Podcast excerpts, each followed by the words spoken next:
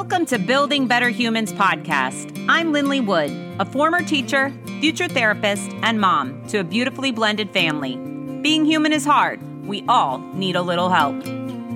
While doing research for my episode with Caroline Dooner, author of The Fuck It Diet, I listened to several of her own podcast episodes. That is where I found today's guest, Dr. Devon Price.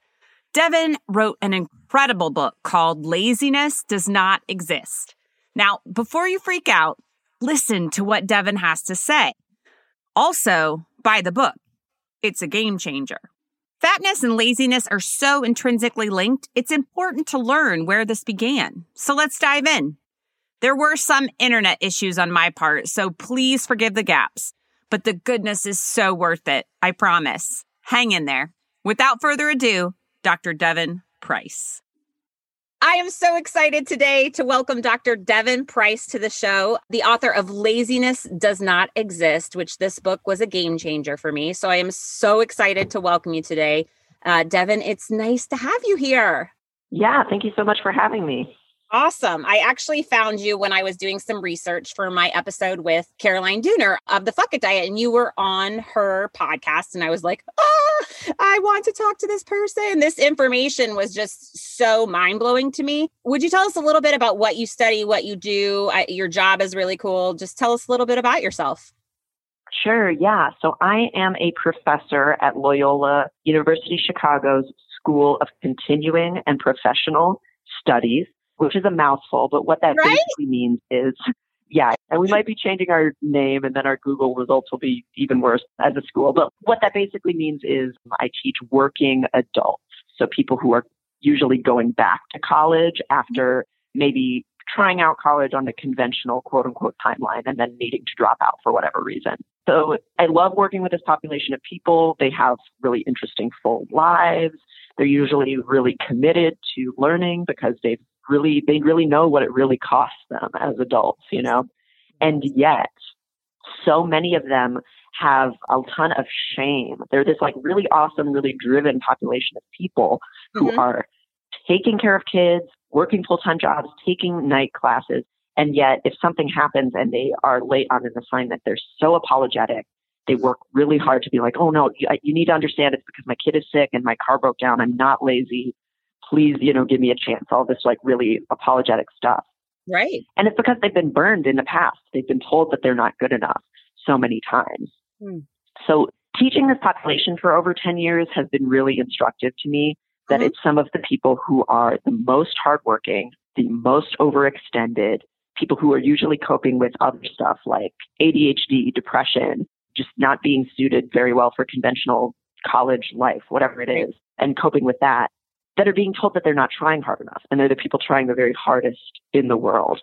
So that's what really inspired me to write this book. Laziness does not exist. And it's about really looking at all of the areas in our lives where we're made to feel like we aren't doing enough, or we're made to look at other people and say they're not trying hard enough to pull themselves up by their bootstraps or whatever it is. And how laziness is just a myth that we use to explain away massive injustices and that almost everyone in the world that you look at is doing too much, not too little. And that is oh, I, I'm in on this role right now. Like every single thing is a construct, right?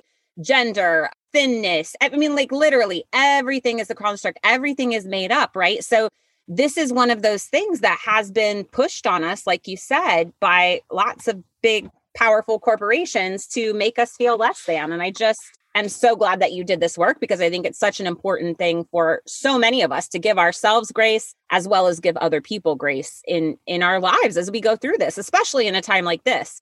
Did you, I know you make some references to COVID in the book? It, it was written pre-COVID though, yeah? I finished my first draft November before COVID hit and then okay.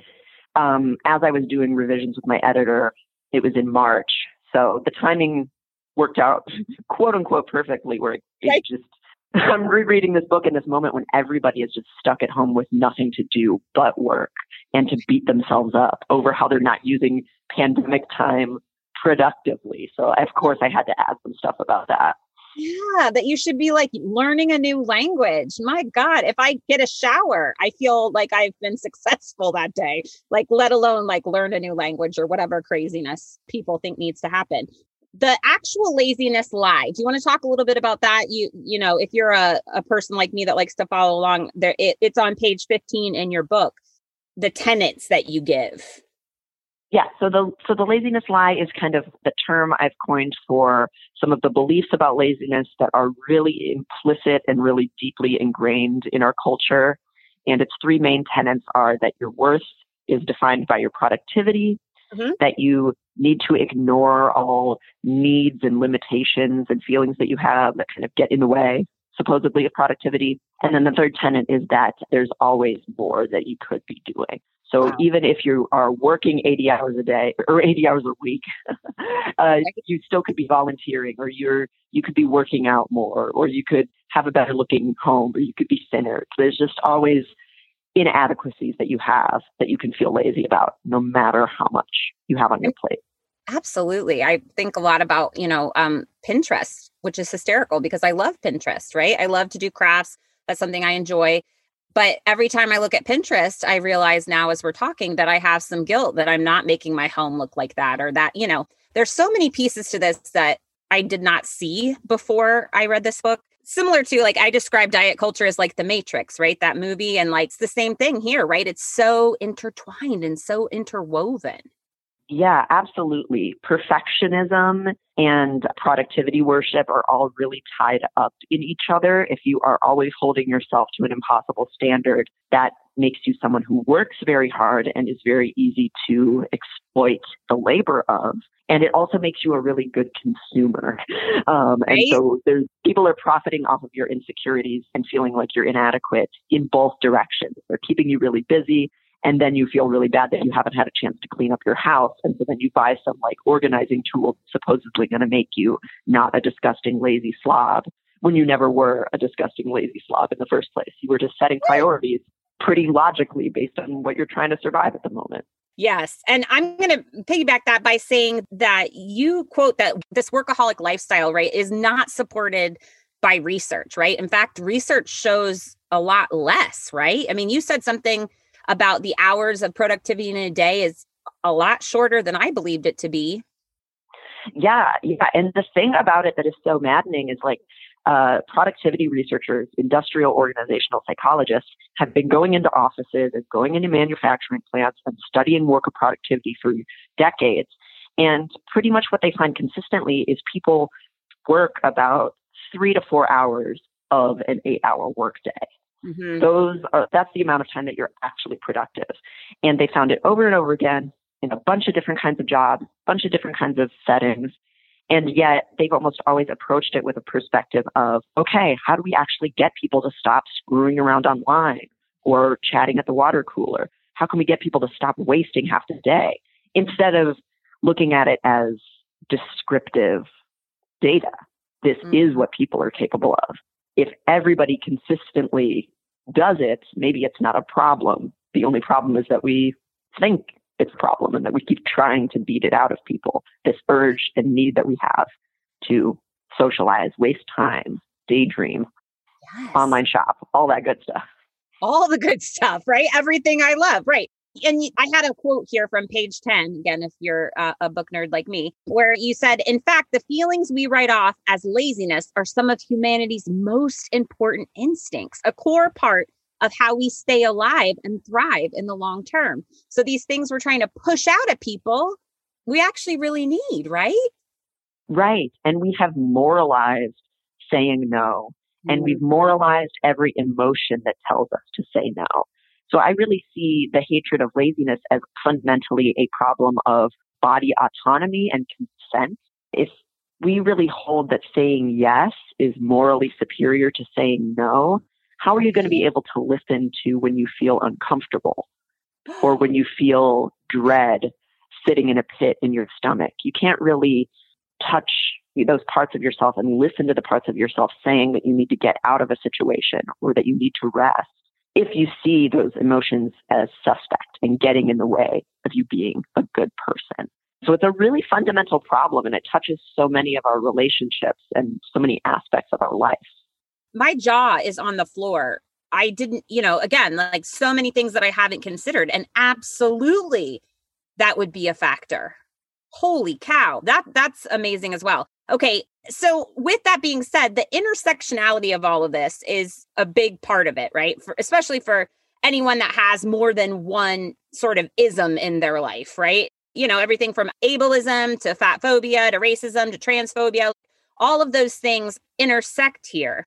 And since this podcast is mostly about breaking up with diet culture, I think often about this intersectionality piece and how specifically people in larger bodies are viewed through this lens. Can you talk a little bit about that?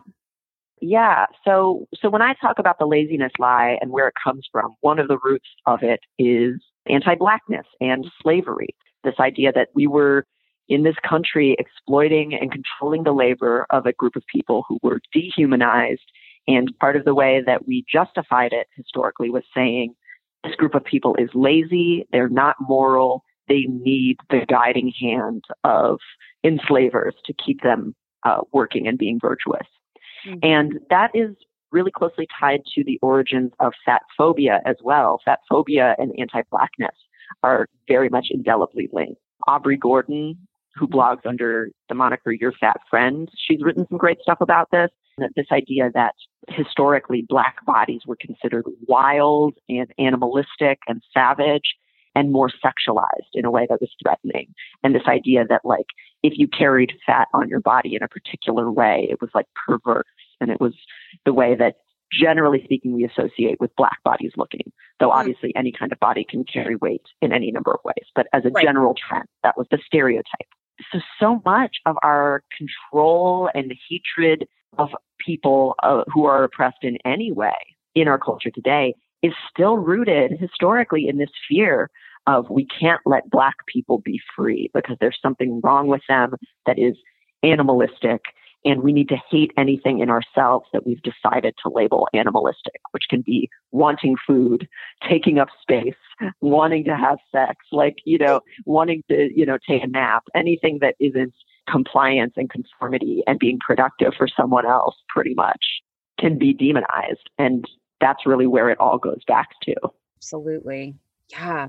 I find it so interesting when I was chatting with Virgie Tovar, we were talking about the election and things that have gone on in this country and the complicity of white women in particular being awakened at this point that it's important to point out that this laziness lie is a part of that, right? That we need to pick apart and see how we have dehumanized others in so many ways. And so many, like lazy doesn't seem like it's that much, right? When you call someone lazy, but there's so much behind it. It's amazing.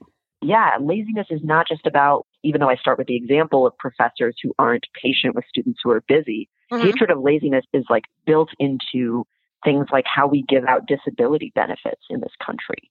We have this fear that if you take care of people who can't work, that people will lie and take advantage of that and say that they can't work even when they can. And wouldn't that be so horrible, us taking care of someone who, let's say, is too depressed to work, but physically maybe could, or whatever it is? And so then we make it really hard to get disability benefits. You have to subject mm-hmm. yourself to all these medical tests every single year to prove that you're really suffering enough, you're really mm-hmm. disabled enough. And enforcing that actually costs us so much money, it wouldn't even logically be worth it. But, you know, my real problem with it is how inhumane it is. And that also is connected to how we deny people welfare and how those things have been cut since the 80s. This idea that we can't let people take advantage of the system. And of course, that was always really tied up with anti Black stereotypes as well. So hatred of laziness is really political. It's not just being impatient with a coworker who's disappointing you or whatever it is. It's really fundamentally do we trust other people? Do we think that society should take care of all people no matter what? And that's about as political as you can get right? That is literally the question, right? And for me, I, this is one of the things I struggle with the most our world right now is to me, that's such an obvious question, right? Like we just take care of people. That is the right thing to do.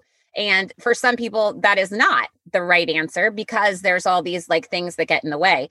But looking at instances where, like laziness, it has been politicized in such a heavy way, hopefully we can bring awareness to more people that we got to think about this and the stigmatization and and just how it harms people in their everyday lives. While, like you said, while you think it's something off the cuff, you call your coworker, it's a political pariah almost. And I do have compassion for the people who resent the idea that they have to care about this stuff because so often it comes from a place of they're really overworked. They haven't been taken care of by society. They feel like, oh, it's a really unfair dog eat dog world and I had to suffer through it. So why can't other people work hard? So even the people who hate quote unquote lazy people and really believe those stereotypes, it comes from a place of them being exploited, them not being taken care of, like all the same problems. And they just need more compassion and the world to take better care of them too, you know? Let's talk about cyber loafing, saying that this is something that can be positive. Do you want to talk a little bit about that for me? Yeah, yeah, this is a really surprising one. So, cyber loafing is the act of wasting time screwing around, usually at work by getting online. So, you know, social media, online shopping, all that kind of stuff. Mm-hmm. And um, people always look at it, productivity researchers look at it as a huge threat and a waste of time or time theft. And I have this graduate student, Marvin Puente, who he was doing research on cyber loafing and he actually just finished up his dissertation on it, which is awesome. And he's a mortician and he studied how morticians in particular use cyber loafing. And he was studying them, how they cyber loaf during the pandemic, which as a mortician, it's a just nightmare time to be working, very traumatic time, lots of funerals to plan. Right. Under very strange circumstances. Absolutely. And what he found was that cyber loafing was something that these morticians used to emotionally regulate, to give themselves a break oh. psychologically to help them switch between different tasks. So I'm done answering emails. Now I'm going to go start making, you know, programs for funerals. I'm going to pop on Facebook for a second to kind of clear my head or whatever it is. And as he was looking into the literature, he also found a lot of previously published research showing the exact same thing that employees use cyberloafing to switch gears mentally, to give themselves a little break. And it doesn't actually present a detriment to productivity all of the time. It's something that people need, just like we need to like kind of chat with our coworkers or just kind of wander around the room and stretch their legs. It's just another mental way of doing that. Yes. I'm hopeful that someone's I'm I mean I'm sure dissertations are being created about the pandemic as we're going, but I would imagine that this has gone up a little bit being in the same space all the time. You know what I mean? That would be my own hypothesis. And you know, it's not that it's like an endlessly positive thing, right? To like say right, online, right. I also talk about doom scrolling and how we can get we're manipulated by social media to keep consuming information and to think that that's us being responsible citizens when sometimes it's us just being marketed to and taken advantage of. Right. Mm-hmm. But we need stimulation. Human attention, I talk about in the book, is more like a lighthouse scanning the room than it is a single laser pointed at a single object. We we need social contact. We need new ideas and and to see beautiful things. So you know, social media isn't necessarily always the best way for us to get the break that we need, the stimulation that we need.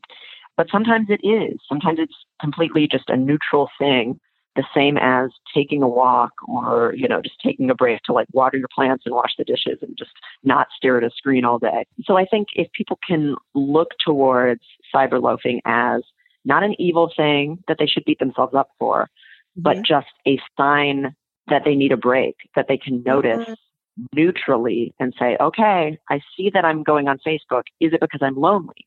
Can I give a friend a call instead? Or, oh, I'm on Instagram because I want to look at some, you know, beautiful photos of nature and like dogs rolling around. Like mm-hmm. that's what I need right now. And I don't have to feel like that's a waste of time.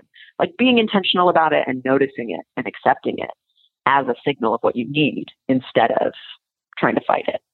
Mm, that's a really good point. I like that a lot. Thank you for clarifying that. Because I think that that is, yes, all the things that we do, right, are just cues to ourselves that we need something. And so being able to pay attention to that, obviously, in the world of, you know, breaking up with diet culture, that's a simple thing of realizing when you're hungry, right? Which is something that has been mm-hmm. manipulated for so long. So I think of it that way. But once you are hungry, like you do something about it, you know, and that that will be okay. I like that idea. Um, I want to kind of wrap up with like what in the world to do with this information. You've given us some great tips. So can we talk about your your happiness savoring strategies? Yeah, I talk about the research on savoring, which is, it's kind of similar to mindfulness, but it's really mindfully and fully and presently appreciating the things that you like in life mm. that are pleasurable. And so much of what we do in life, because we're obsessed with productivity and perfectionism, is we take steps that research shows dampen happiness. So mm the things that dampen happiness are things like fault finding. So looking at everything that's imperfect about a situation. So I mm-hmm. might be taking a nice bubble bath and I'm super distracted by some of the mildew in the corner instead of focusing on the candle that I've lit that smells really good and reading the book that I brought or something like that.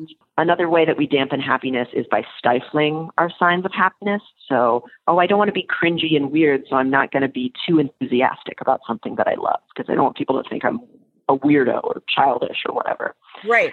And another one is negative mental time travel, which is just not living in the moment, worrying about what's going to happen next, or beating yourself up about something silly that you said in the past, whatever it is.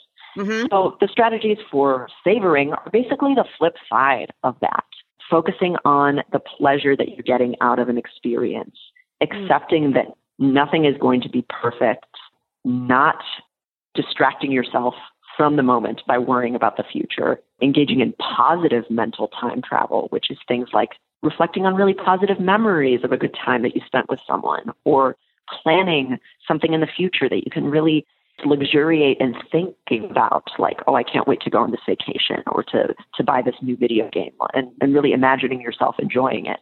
And also just not stifling your happiness when you feel it. So you know jumping for joy letting yourself be kind of loud and excitable and cackling at a joke that your friend made and not seeing those things as unprofessional immature something that you need to hide so that you can be a good little conformist worker bee. And those things can really help you get a little bit more of the joy out of things that are supposed to be giving, giving us joy that we shouldn't feel bad about. Oh, that's so good. Amazing. It's and I think those are all beautiful strategies that we can implement even now when we're away in our homes and and that's those are great. Thank you, Devon. Those are amazing. All right, I'm going to ask you two more questions. These are my favorites. I ask them to everyone. My first one is how do you add more? That's my theory of ditching diet culture, right? Like we want to add more good into our one true beautiful life. So, what do you do to add more to your life? Oh God, is it bad that my instinct is to like by saying no to more things? No, it's absolutely not. That's good. That's perfect. I mean, like so much of for me, like beating the laziness lie and like starting to build a life that actually lines up with your values is saying no to more things there's just so many ways that my life get encro- gets encroached on. And I think this is true for everyone, but especially now. Do you have time for this meeting? Do you have time to take on this responsibility? Can you be there for this person? And just learning to like listen to if I feel dread the second someone asks me to do something or feel annoyance and resentment, that right. probably means not even that they're being unreasonable, but that I haven't been listening to myself or mm-hmm. that I'm doing too much. Right. So learning to say, no, I don't feel like this. I'm not enjoying this. I don't have time for this and walking away from it really gives me a lot more room to actually have joy and abundance and authenticity in my life.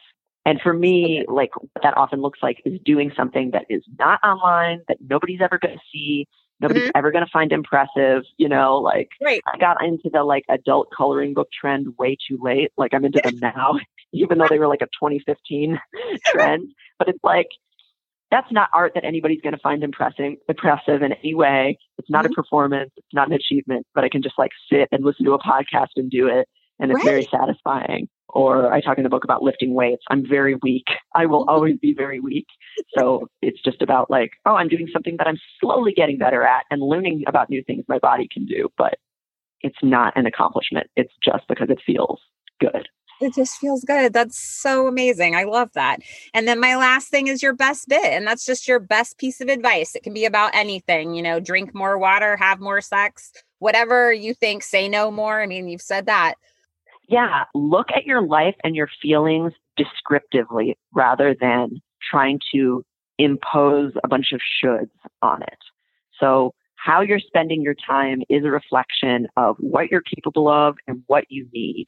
And so if you are never getting anything done at 3 p.m., this, this is true of me. 3 p.m.. I'm never getting anything done during the day for whatever reason. I've hit my limit. It's just not a good time of day for me, whatever the reason is. Right. Instead of beating myself up for that or trying to like get, you know, more caffeine into my body to force it, I can just accept it and say, okay, that's the time of day where I'm going to have conversations like these because I know I can't write or do much work work during this time, or I'm Right. going to go for a walk or go exercise or whatever, go shopping, whatever it is.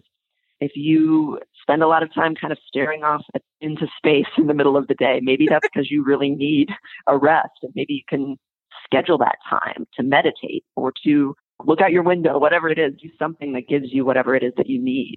And this goes back to diet culture. We ignore our body's signals so hard. Mhm. So just learning to see them as signals and our friends that are trying to protect us Yes. is so key. And it can really, it's a lifelong process for me at least.